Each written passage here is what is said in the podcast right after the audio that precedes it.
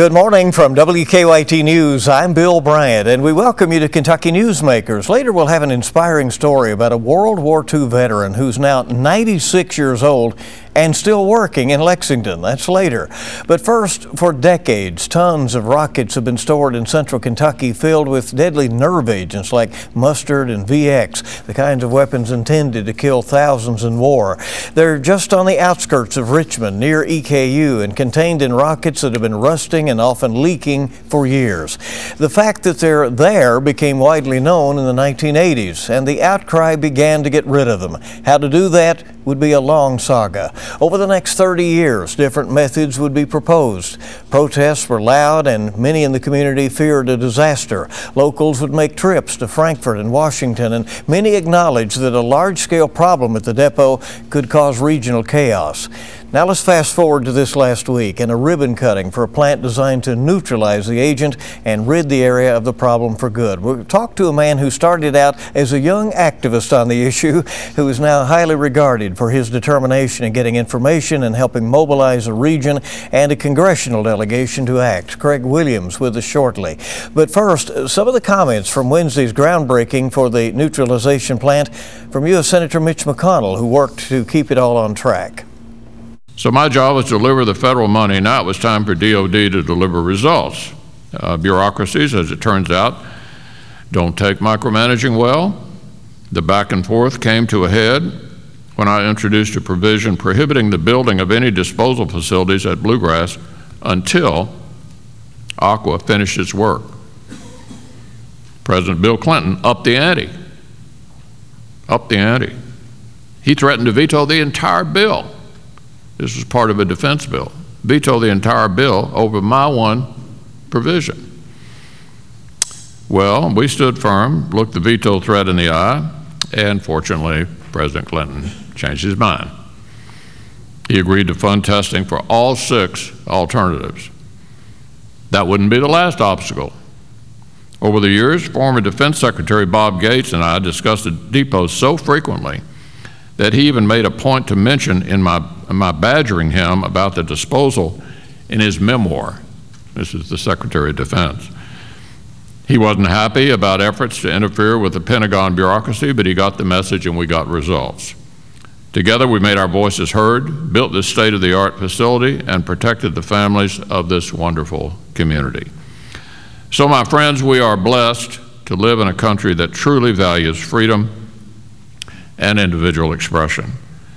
Our system is at its best when citizens and entire communities lead. And when Kentuckians rally to a cause, it makes the job of people like me a lot easier. All I have to do is listen to you and try to carry out what your will happens to be. So here's the good news. The longer I've had the privilege to be Kentucky's advocate in the Senate, the louder my megaphone has become. Back when I was a junior senator, I was lucky to get cabinet secretaries to return my calls. When I joined the Appropriations Committee, my prospects actually began to improve. Folks are more keen on listening to you when you hold the purse strings. It's an amazing thing. Now, as Majority Leader, I'm able to bring national attention to local issues and deliver serious results. So, in my current job, I get to speak regularly with cabinet secretaries and President Trump and others. Uh, just a few days ago, I had the acting Secretary of Defense on Capitol Hill to talk about a number of issues, including the requirement that the weapons stored right here be destroyed safely, securely, and finally, on schedule. Take, for example, the very first appropriation I worked on back in 1996. It set aside $40 million. It was an important amount of money, to be sure, but it was relatively minor in terms of the entire federal budget. Fast forward to last year's defense funding bill, ACWA received 880 million, from 40 million to 880 million, more than 20 times the original sum. So it's been my privilege to deliver these resources to support the work of around 1,200 employees and a local economic footprint totaling more than $1 billion. dollars. We've never been in a better position to end this fight once and for all, and in this fight we will, and on our terms. So today is much more than a ribbon cutting. It's getting one step closer to fulfilling the Army's promise to the people of Madison County. And for me, there's no better fight than one alongside all of you. It's exactly what people like me are elected to do. So I offer my sincere thanks to the operators, the technicians, maintenance staff, construction workers, and the many others whose stewardship of this dangerous stockpile has helped us avoid disaster. And I want to thank all of you for being here today. Whether you've been allies with Craig and me from the very beginning or you jumped in along the way, every one of you helped us get here. And of course, we're not over the finish line quite yet. And until these chemical weapons are disposed, you can be sure that Craig and I will continue making sure every I is dotted and every T is crossed. Then we'll keep working to build on Madison County's impressive economic growth and support this site and its highly skilled workforce. Together, we can make Kentucky a safer place, not only for us and our children, but also for countless generations who will follow. Thank you for being here today. This is indeed a wonderful occasion. Thanks so much. Senate Majority Leader Mitch McConnell in Richmond earlier this week, as you see him there, greeting uh, some of the folks who were there and making reference to somebody named Craig, Craig Williams, who has been a catalyst in this long battle, who uh, really got this thing started and uh, for many, many years has, uh, has fought this uh, to this day and uh, says that it is not over. There'll be more to do. Uh, Craig Williams, a longtime environmental activist, one who in 1984 you found out that nerve agent was there. How'd that happen? Um, the Army announced a, a, meeting at the depot, uh, and they invited the community to show up to talk about this, uh, the existence of these munitions, and their plans to dispose of them. And many people, including myself, didn't even know these were there. Um, and so the short version is the Army sent somebody and said, you know, you have these chemical weapons we can't tell you what they are, how much there, are, uh, there is there. And we're going to uh, incinerate them uh, here. Do you have any questions? And so many people raised their hand and had significant questions, many of which were not answered uh, in, in any detail. For example, what would come out of the smokestack when you burn this material? Uh, and so that was the uh, beginning of a movement that took place both in Richmond and Berea, and then uh, actually spilled out into Lexington and across the state to finally get our congressional delegation to pay attention. You were uh, in your mid 30s at the time. I remember uh, covering some of that. We wrote You were in stories. your mid 20s. Yeah, I was. and uh, uh, you, you, had a it seemed like about a what a six or eight month old uh, kid on your hip. I remember. Right? my son was eight months old, and a reporter asked me why I was stirring up all this trouble. Uh, and I pointed to my son and I said, This is the reason I'm uh, involved in this because I care about his health and well being and that of the community. So the Army and the, the Pentagon and others did not want to say much at the time. They didn't want to give you much information. You kept digging. Uh, you uh, went to uh, tremendous efforts to, to find out information about what was there and what was going to be done. Correct. And uh, eventually they began to be a little more transparent about what the stockpile consisted of and so on and so forth, but they were rigid in their opposition to considering any alternative to incinerating this material. And so it wasn't a question so much of if we want to get rid of it, but how do you do it? Uh, originally, they gave us several options. One was we could ship it to two regional sites in the U.S., we could ship it all to one site in the U.S., or we could incinerate it in our own backyard. But if you notice in those options, there's no option for how to go about it. It was incinerated here, incinerated there, incinerated everywhere. And once they made the decision that they were going to uh, build these incinerators at all eight sites in the U.S., including Kentucky, uh, that's when a lot of people felt the game was over. Uh, but actually, that's when it really just began. Well, you didn't want this to go in the air. Uh, you uh, were fearful that if it were transported, there could be an accident. I remember that was a huge Yeah. uh, concern in the communities. The local authorities have passed an ordinance saying it can't come through our city limits Right, in, in, right. in Richmond and Berea. I also remember that the, the, the local leaders, we would call and say, well, we hear from somebody uh, that there may have been a leak or a problem at the depot, and we and we would be uh, told, well, we don't know, and they didn't, and they eventually passed local ordinances requiring that they be notified. That's part of the saga too. Correct. Well, the overall transparency within the program and within the storage uh, uh, operation has increased tremendously over the years. And that's the way it should have been at the beginning. And frankly, had it been that way in the beginning, I think we would have avoided a lot of controversy, saved a lot of time, and still achieved the environmental protection and public health uh, cautions that we now have as we begin uh, startup next week. How hard was it for you to uh, to continue this battle while raising your family, uh, uh, trying to make a living? Uh, I defer to my wife on that. I remember one occasion when I was uh, heading over to the Rush to visit the Russian uh, sites, and my daughter was probably three, and I explained to her that I was going away for a couple of weeks, and she said, "Well, that's okay, Daddy. You're going to save the world." And you know that was those kind of inspiring words are things that you carry with you your whole life. Now, my wife was not quite as happy that I was going to Russia for a couple of weeks, uh, but she was very supportive throughout the whole thing, and it's just, it's remarkable. She's a real. It's the power behind, you know, behind every man is a powerful woman. Well, that's her for sure.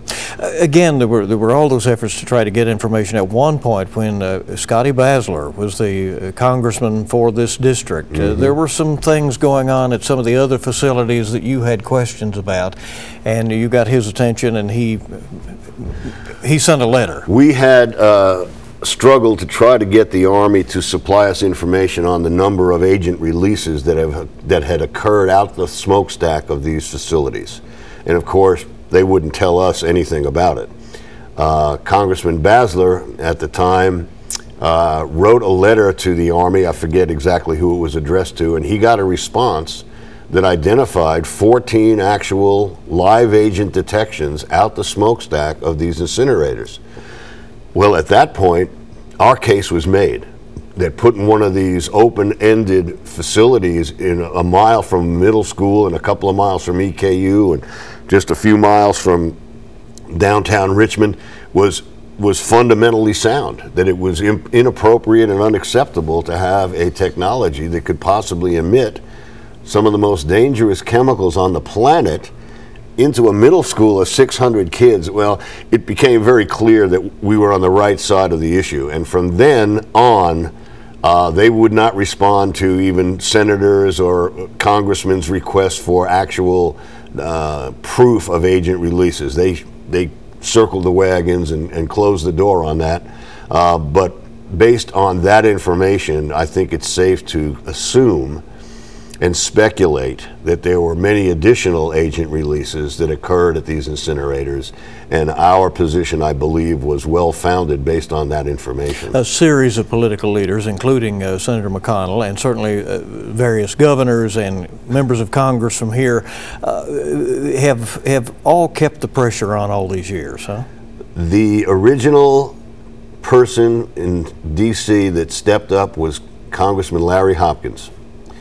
And he um, came to Richmond shortly after he held the first uh, House Armed Services uh, Investigative Committee hearing outside of D.C. was held in Richmond at EKU. And he decided that we were right.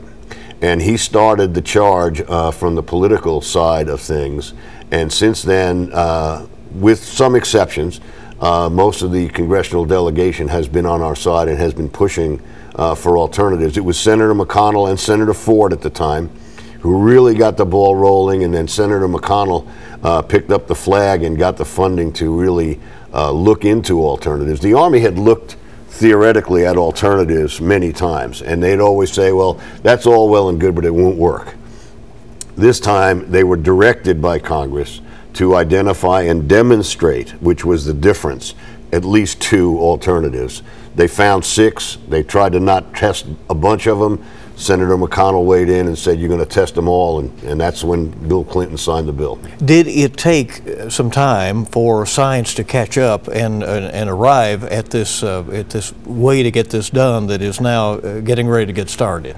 Um, in, on, on some parts of the technology that's here in Kentucky, the answer is yes. Like the secondary treatment, which is called supercritical water oxidation, that technology was in its infancy, but it doesn't treat chemical agent. It treats the byproduct of the neutralization process. The neutralization process had been used for years. Uh, however, the um, complications with it that the Army articulated were founded to be somewhat exaggerated. Uh, for example, reformation of the agent after neutralization, which the SCWO, of the supercritical water oxidation, addresses that problem. That's why we have a two step process here in uh, Kentucky to deal with the, the agent itself and then to process the byproduct so there's no chance of reformation or escape. Let me take a quick break. We're going to come back. We're talking with Craig Williams, a historic figure really in the uh, battle over the nerve agent over at the Bluegrass Army Depot that is finally going to start to be neutralized and out of here uh, starting in June. We are back on Kentucky Newsmakers in a moment. Welcome back to Kentucky Newsmakers here on WKYT. We're glad you're here. Uh, this past week, it uh, was uh, announced that they're really ready to go now with the neutralization of the chemical weapons stored at the Bluegrass Army Depot over near Richmond. And there are a lot of those. And if there had been, Craig Williams, uh, any kind of a uh, a problem over the years. This would have been would have had regional impact if there had been a, a, a massive uh, event at the depot. Well, technically that's possible, but the there are so many factors that would have to be in place in order for a major disaster to occur. It would have to be a certain type of agent, it would have to be a certain concentration, you'd have to have certain meteorological conditions that would carry the materials to a certain location that was heavily populated. All those things could happen. And that's why the Chemical Stockpile Emergency Preparedness Program has been put in place, or CSEP, which monitors air patterns and monitors everything around the depot 24 hours a day, seven days a week. There have been minor leaks that have been contained inside the igloo because they monitor these things all the time to make sure nothing major happens.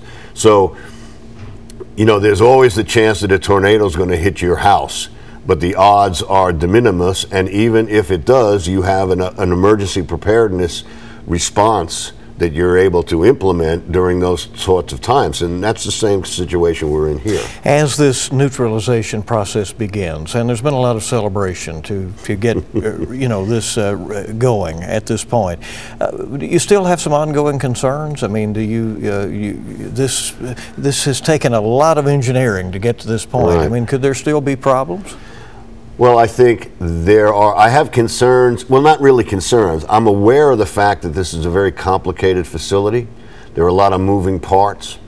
Uh, I anticipate that there will be slowdowns and possibly stoppages because of some technical problems. I'm aware of that, but I'm not concerned in the sense that those problems would lead to any kind of agent release or any kind of negative impact on the community or the region or the environment there, there, are two different things you have to consider when you think in terms of whether or not there's risk. There's risk from a machine not functioning correctly for some reason or another, and the plant has to shut down and fix that problem. That's one risk. Those risks I anticipate will occur. They'll be minor because they've been systematizing this thing for months and months, and it's been going very well, I might say. Um, and then the other risk is whether or not any kind of slowdown or malfunction in, inside the facility would cause a release of the agent. And that I don't have any concern about at all. Now, the problem with incineration, to go back to that, is you feed this material into that incinerator, and if something goes wrong, it goes out the other side. You can't you can't stop it. This is a very closed looped process where you put it the material in a container and you add nutrient and you stir it around and when it reaches a certain destruction level then you move it to the holding tank and then you move it to the neutral uh, to the SCWO unit the secondary treatment so there's no real route for it to get out You have no concern that there will be uh, any kind of byproduct uh, uh, that comes from, I mean, the part of the, the engineering and the science to get to this point has been to be sure that uh, it would be uh, contaminant-free uh, once this uh, is done. I have to tell you, um, I my confidence in the scientific group and the engineering group that has been working on this for years is extremely high. Um, these people are experts in their field. There are senior scientists from many subcontracting agencies like Battelle National Laboratories who I have the utmost confidence in their capability, both on the scientific side and on the environmental protection side. Uh, and so I'm very confident about it. But again, it's not going to start off and run perfectly from the beginning, but we feel that it, it's going to do fine. Now, I, sh- I have to point out the mustard agents and some of the drained rockets are going to be processed in a thing called the static detonation chamber and not neutralized. The reason for that in the mustard case is the agent has gelled to a point where you can't drain it out. So if you can't drain it out, you can't put it in a vat to neutralize it. So the static detonation chamber is a high temperature, negative oxygen environment within which the munition is dropped and it, it, it deflagrates, it melts or explodes, and then in that in that environment, it the agent is destroyed. When does your job as a watchdog of this project end? Um, I anticipate to 2023, which is the date they're shooting for. Uh, then after that, there's going to be a couple of years of closure. Uh, that take about two years to decontaminate and raze any of the facility that has been exposed to agent. The rest of the infrastructure will stay there. Uh, I'll be on the job until closure is finished, and we're working right now very diligently on how do we avoid losing the 1,700 workers that will be there at peak operations, and how do we use some of the infrastructure that's left after the project. A Few seconds left, 35 years. If you had to do it all over again, would you? Absolutely. I, I believe in what we've done. I'm passionate about it, uh, and I have absolutely no regrets. Uh, maybe a few financial regrets because activists are usually overworked and underpaid. But other than that, I, I have no regrets about what we've done as a community. And I'm just kind of the spokesperson and a tool that the community used to get what they wanted done. Greg Williams, thanks for coming. Thanks, Bill. It. Appreciate you. We're coming back with a very special story about a 96 year old Central Kentuckian who fought in World War II. That story in a moment. Welcome back to Kentucky Newsmakers. On Monday, Camp Nelson National Cemetery held its annual Memorial Day program, and this year it honored the men and women who served in World War II. This December will mark the 75th anniversary of the Battle of the Bulge in the winter of 1944. And this year's keynote speaker was a 96 year old Central Kentuckian who remembers every second of that cold and deadly portion of the war. Our Amber Philpott has that compelling story. All right. He might be a little slower in pace, but his workload certainly doesn't reflect it. Every day, just like clockwork, Captain Walter Cox shows up to the office. I came out of retirement. I tried retirement and played golf every day, and I didn't like it, and so I decided to go back to work. At 96 years young, he's the man to talk to about a trust or a will. An attorney for most of his career, he opened his own practice focusing on this line of work in 2004. He says it keeps him young. Well, my advice to everybody is to keep working, and I think that's what's kept me alive. You got to exercise your brain as well as your body. Being shot. Cox was the recent keynote speaker for Memorial Day at Camp Nelson National Cemetery. If you ask him about the honor, his sense of humor is evident. I think that I'm probably the oldest one they knew about that could still get up and stand up and speak. It's been more than seven decades since Cox was called into duty. A UKROTC student, he got the call in April of 1943 to head to basic training. That next year, he was sent with the 70th Infantry, arriving in France ahead of one of the greatest battles of World War II. We were en route in our 48s when the Battle Bulge started, and it started further north. So it was going on while we were en route up to Strasbourg. He and his men arrived Christmas Day, 1944. He recalls what he told his men as if it were yesterday. Oh, I, I believed that uh, the Lord's going to take care of us. So I told my men, I had 40 men, I was a platoon leader, and uh, on Christmas Day I took them all in church, their little Catholic church in the town of Buchweiler, France. And I told them all that their job was to protect themselves as well as kill all the Germans. Cox and his men fought in some of the most brutal conditions the cold and snow, just another enemy in itself. Shoes were the main things. Your feet would freeze if you didn't take off your shoes, change your socks. Your buddy, you always have a buddy with you, and he massages your feet, get the feeling back in them. Put on the warm socks, in January, Cox and his men succeeded in stopping the Germans and freed several prisoners. At 22 years old, he and his men earned a battalion citation from the president. A lot of people died, and a lot of people, uh, I was lucky. I, like I write my book, I, I, no doubt I love my angel because I know I was protected by an angel. Cox went on to attain the rank of captain, serve in the JAG Corps, and eventually return home to the Bluegrass to start a family and his career outside the military. He has written his life story down in this book, I Love My Angel, a way to preserve the memories of his 96 years. There aren't many left of his generation, so maybe it's why he's still hard at work, a way to honor those that didn't get the chance to be here with him. It's a great honor, and uh, given my age and given my health, the Lord has blessed me, and I thank Him for it. And that report from our Amber Philpott. We want to thank you so much for joining us for this edition of Kentucky Newsmakers. A reminder, we'll see you bright and early this week on WKYT this morning. We start at 4.30, so we're up when you're up. You make it a good week ahead.